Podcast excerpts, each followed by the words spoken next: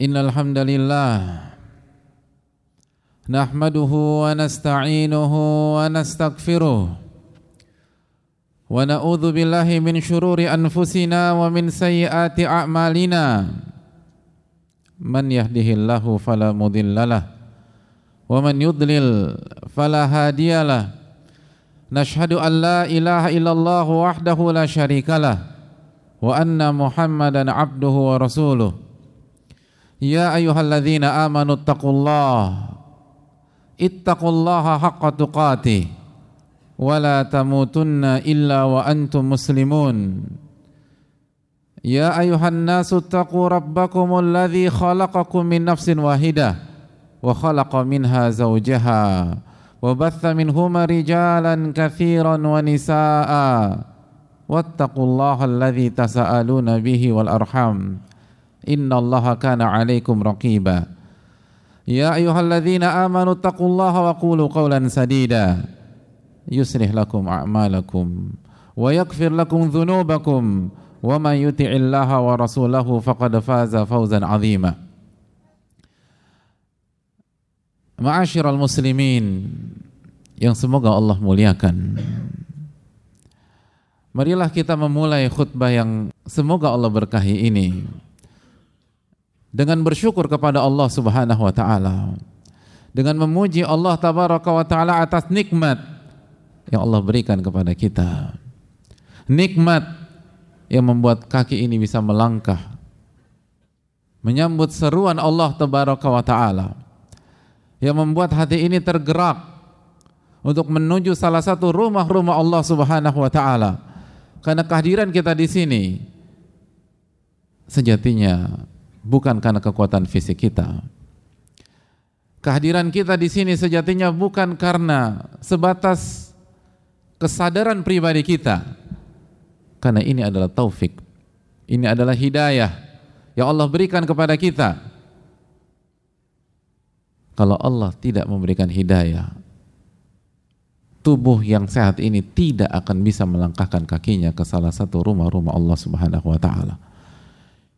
Oleh karena itu bersyukurlah kepada Allah Subhanahu wa taala. Ketika Allah masih mengizinkan kita untuk bisa sampai ke rumahnya sebagaimana hadirin sekalian.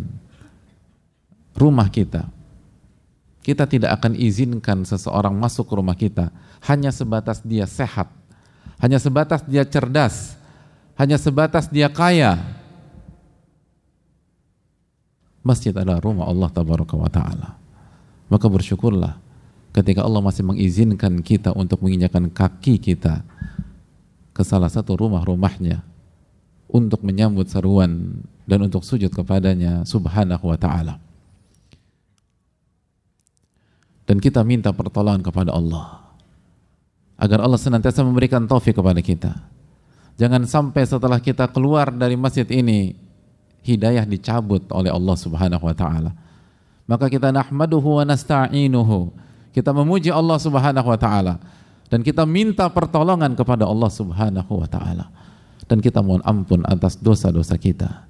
Dosa-dosa yang bisa memberatkan perjalanan kita menuju hari akhir dosa yang bisa membuat kita gagal mencapai mimpi kita masuk ke dalam surganya dosa yang membuat kita jatuh dan sia-sia dan hancur di dunia dan di akhirat nahmaduhu wa nasta'inuhu wa nastaghfiruh. Dan kita meminta perlindungan kepada Allah atas keburukan diri kita. Keburukan diri kita hadirin sekalian. Yang dijelaskan para ulama laulam yakun al-aunu minallahi lil fata fa awwalu ma yajni alaihi ijtihaduhu. Kalau bukan karena pertolongan Allah dan hidayah Allah kepada seseorang maka yang pertama kali akan menghancurkan dia adalah blunder-blunder dia sendiri.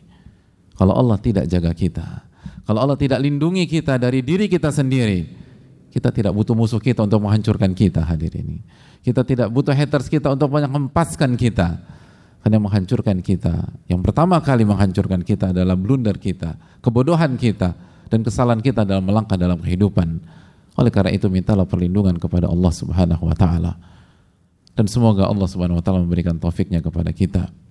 Sebagaimana salawat dan salam semoga senantiasa tercurahkan kepada junjungan kita Nabi kita Rasulullah sallallahu alaihi wasallam beserta para keluarga, para sahabat dan orang-orang yang istiqomah berjalan di bawah naungan sunnah beliau sampai hari kiamat kelak. Ma'asyiral muslimin yang semoga Allah muliakan. Suatu hari di dalam kehidupan salah satu nama besar dalam sejarah salah satu pemimpin umat di masanya. Di era khilafah Abbasiyah Harun ar-Rashid rahimahullahu taala. Suatu hari beliau sedang bersama salah satu nama besar. Dua nama besar bertemu dalam satu lokasi. Beliau bertemu dengan Ibnu Sammak yang suka menasihati beliau, yang suka menasihati dan mengingatkan beliau pada saat beliau menjalankan tugasnya sebagai pemimpin umat pada saat itu. Terjadi pembicaraan antara dua nama besar ini. Dan pada suatu saat, Harun al-Rashid meminta air dari Ibnu Samak. Beliau haus karena pembicaraan begitu hangat.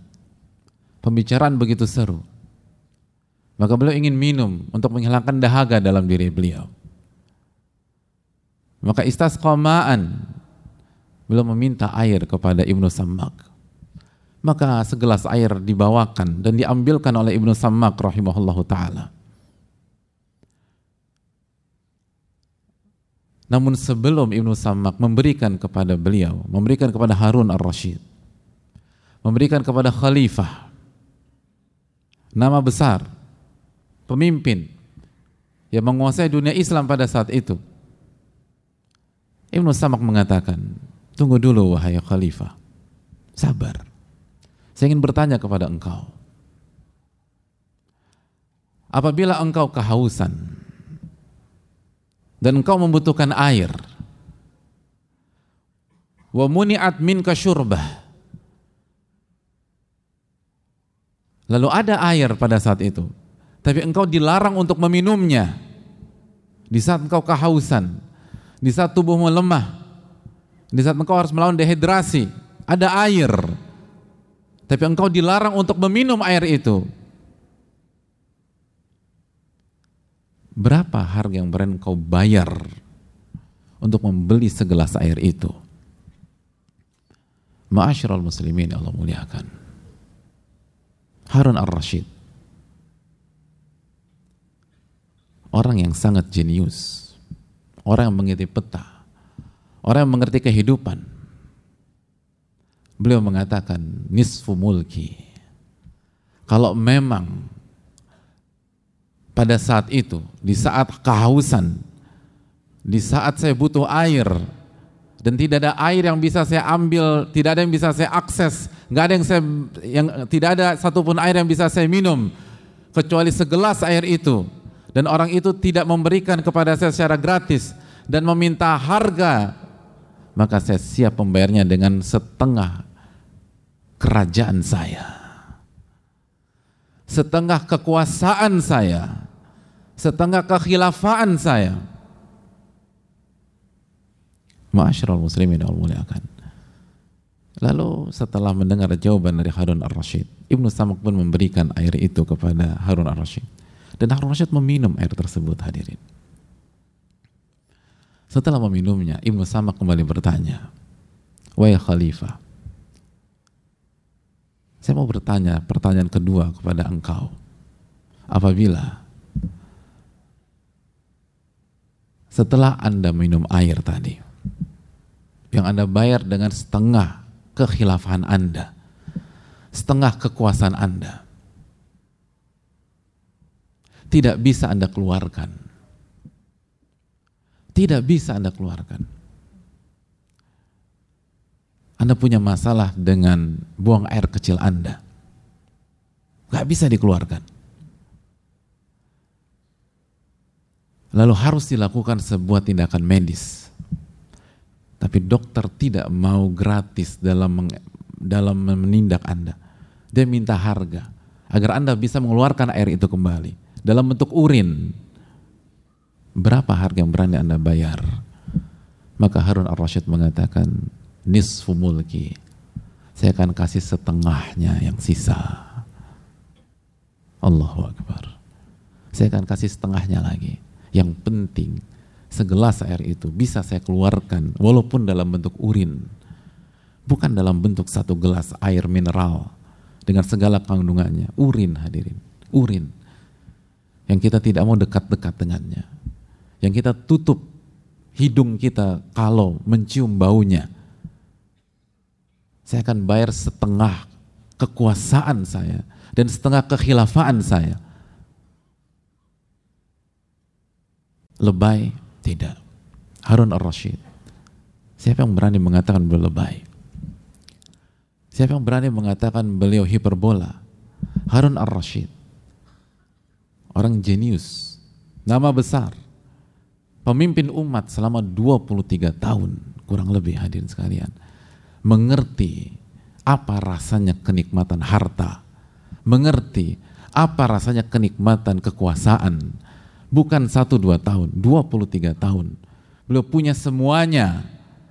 Sehingga ketika beliau ditanya tentang itu, beliau mengerti. Beliau menjawab dengan ilmu dan pengalaman.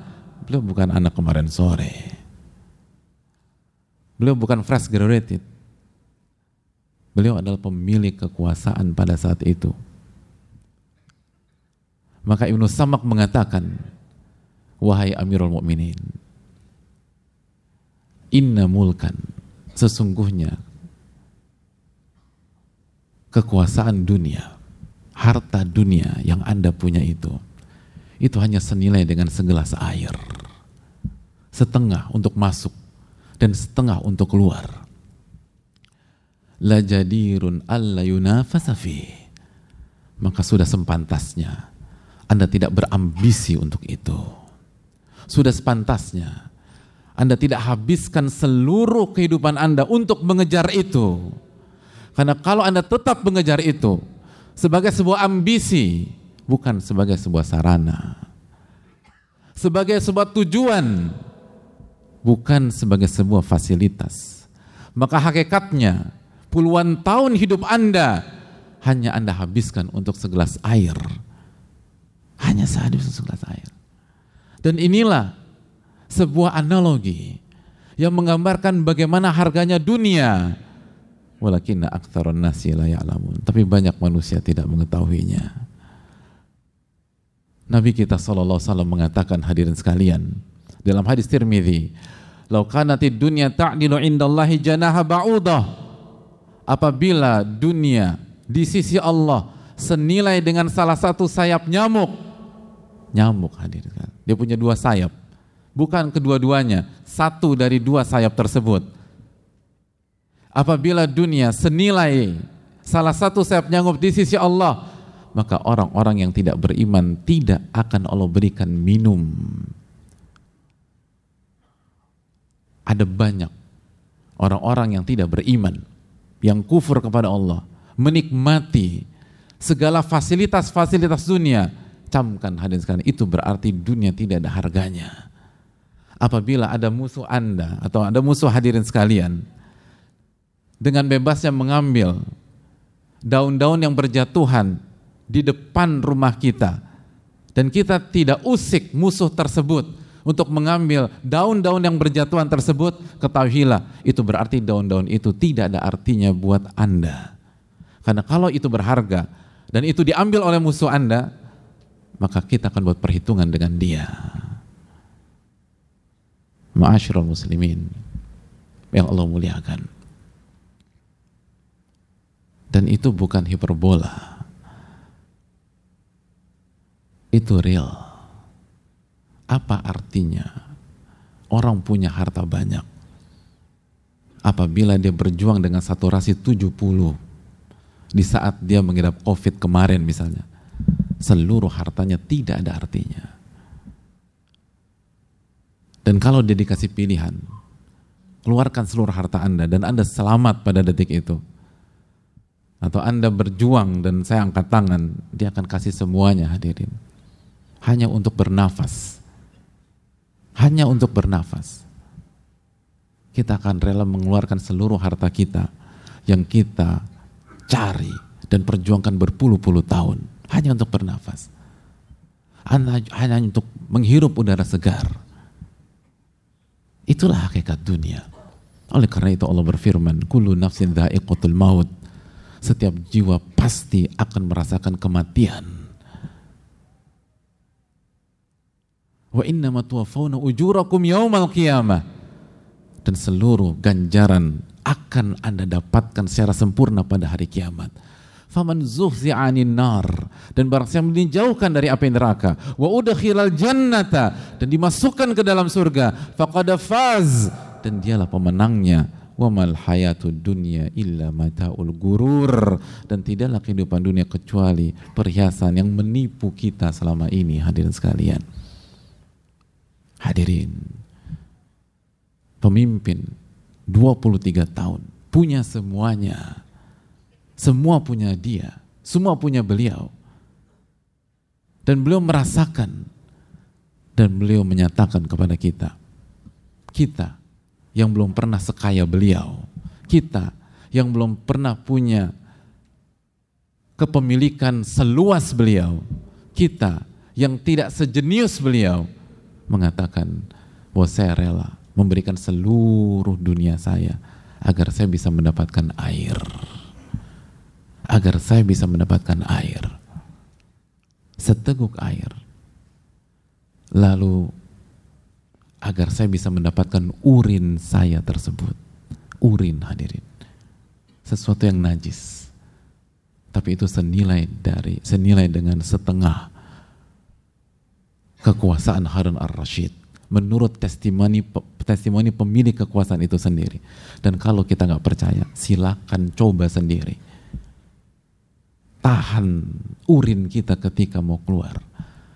Atau cari dan lihat bagaimana menderitanya seseorang yang punya dan diuji oleh Allah Subhanahu wa dia nggak bisa pipis hadir dan tanya sama dia berapa harga yang berani anda bayar agar anda normal kembali semua hartanya hadirin sekalian semua hartanya maka fa'tabiru ya ulil albab ambillah pelajaran bagi orang-orang yang memiliki akal sehat.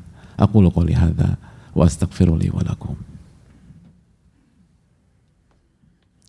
Alhamdulillahi hamdan katsiran tayyiban mubarakan fi kama yuhibbu rabbuna wa yardah.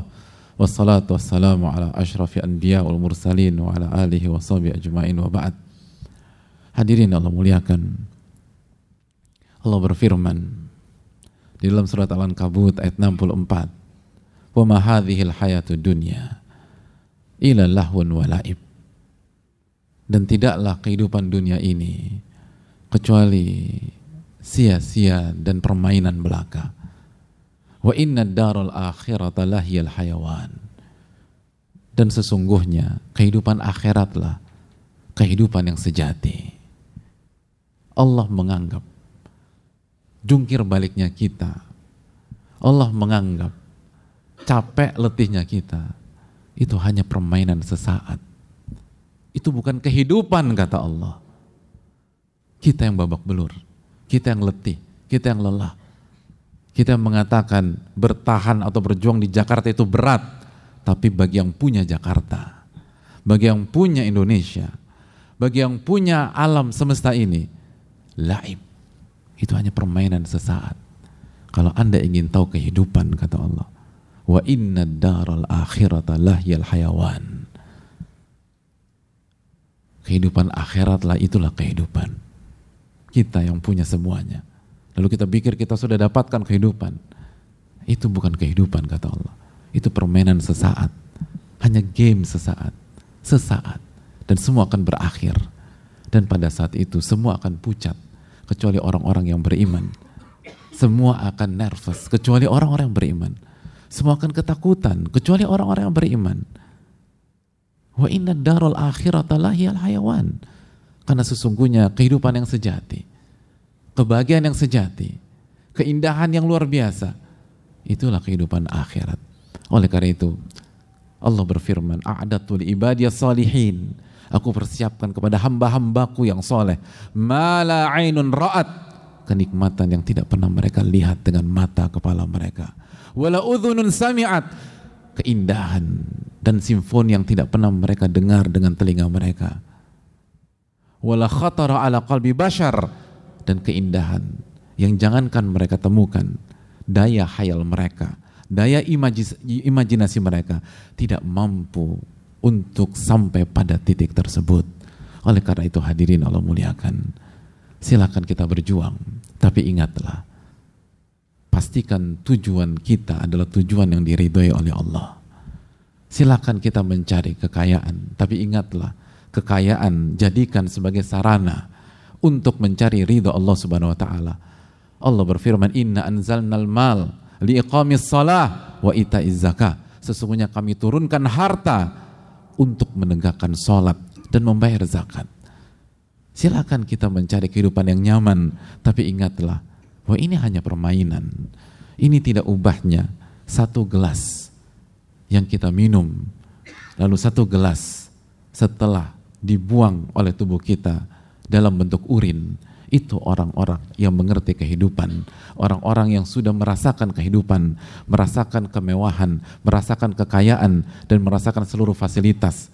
Mereka memberitahukan kepada kita, jangan tertipu, karena yang kita kejar, kalau itu menjadi tujuan hidup kita, sejatinya kita hanya mengejar satu gelas urin saja, menurut Harun ar-Rasyid, bukan menurut saya karena saya tidak pernah merasakan kenikmatan dunia apa yang mereka beliau rasakan. Saya nggak pernah merasakan fasilitas yang beliau pernah rasakan dengan segala kekayaan beliau.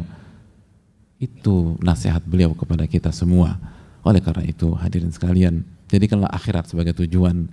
Jadilah jadikan ridho Allah sebagai tujuan. Silakan kita bekerja, tapi jangan lupa sholat. Jangan lupa beribadah. Jangan lupa jalankan tugas-tugas kita, kewajiban-kewajiban kita agar kita tidak salah langkah dan tidak salah dalam memandang kehidupan yang fana ini. Semoga Allah Subhanahu wa taala meluruskan tujuan kita dan semoga Allah Subhanahu wa taala memberikan kita kebahagiaan di dunia dan di akhirat dan semoga Allah Subhanahu wa taala menjadikan kita sebagai orang-orang yang tenang di dunia dan sukses di akhirat kelak. Innallaha malaikatahu yusalluna 'alan nabi ya ayyuhalladzina amanu sallu 'alaihi wa sallimu taslima. Allahumma salli 'ala Muhammad وعلى آل محمد كما صليت على إبراهيم وعلى آل إبراهيم. إنك حميد مجيد. اللهم بارك على محمد وعلى آل محمد كما باركت على إبراهيم وعلى آل إبراهيم. إنك حميد مجيد. اللهم اغفر للمسلمين والمسلمات والمؤمنين والمؤمنات الأحياء منهم والأموات. إنك سميع قريب الدعوات. ربنا إنا نسألك الهدى والتقى والعفاف والغنى. اللهم إنا نسألك علما نافعا ونعوذ بك من علم لا ينفع. ربنا آتنا في الدنيا حسنة وفي الآخرة حسنة. وقنا عذاب النار. وصلى الله وسلم على نبينا محمد وعلى آله وصحبه أجمعين أخير دعوانا أن الحمد لله رب العالمين.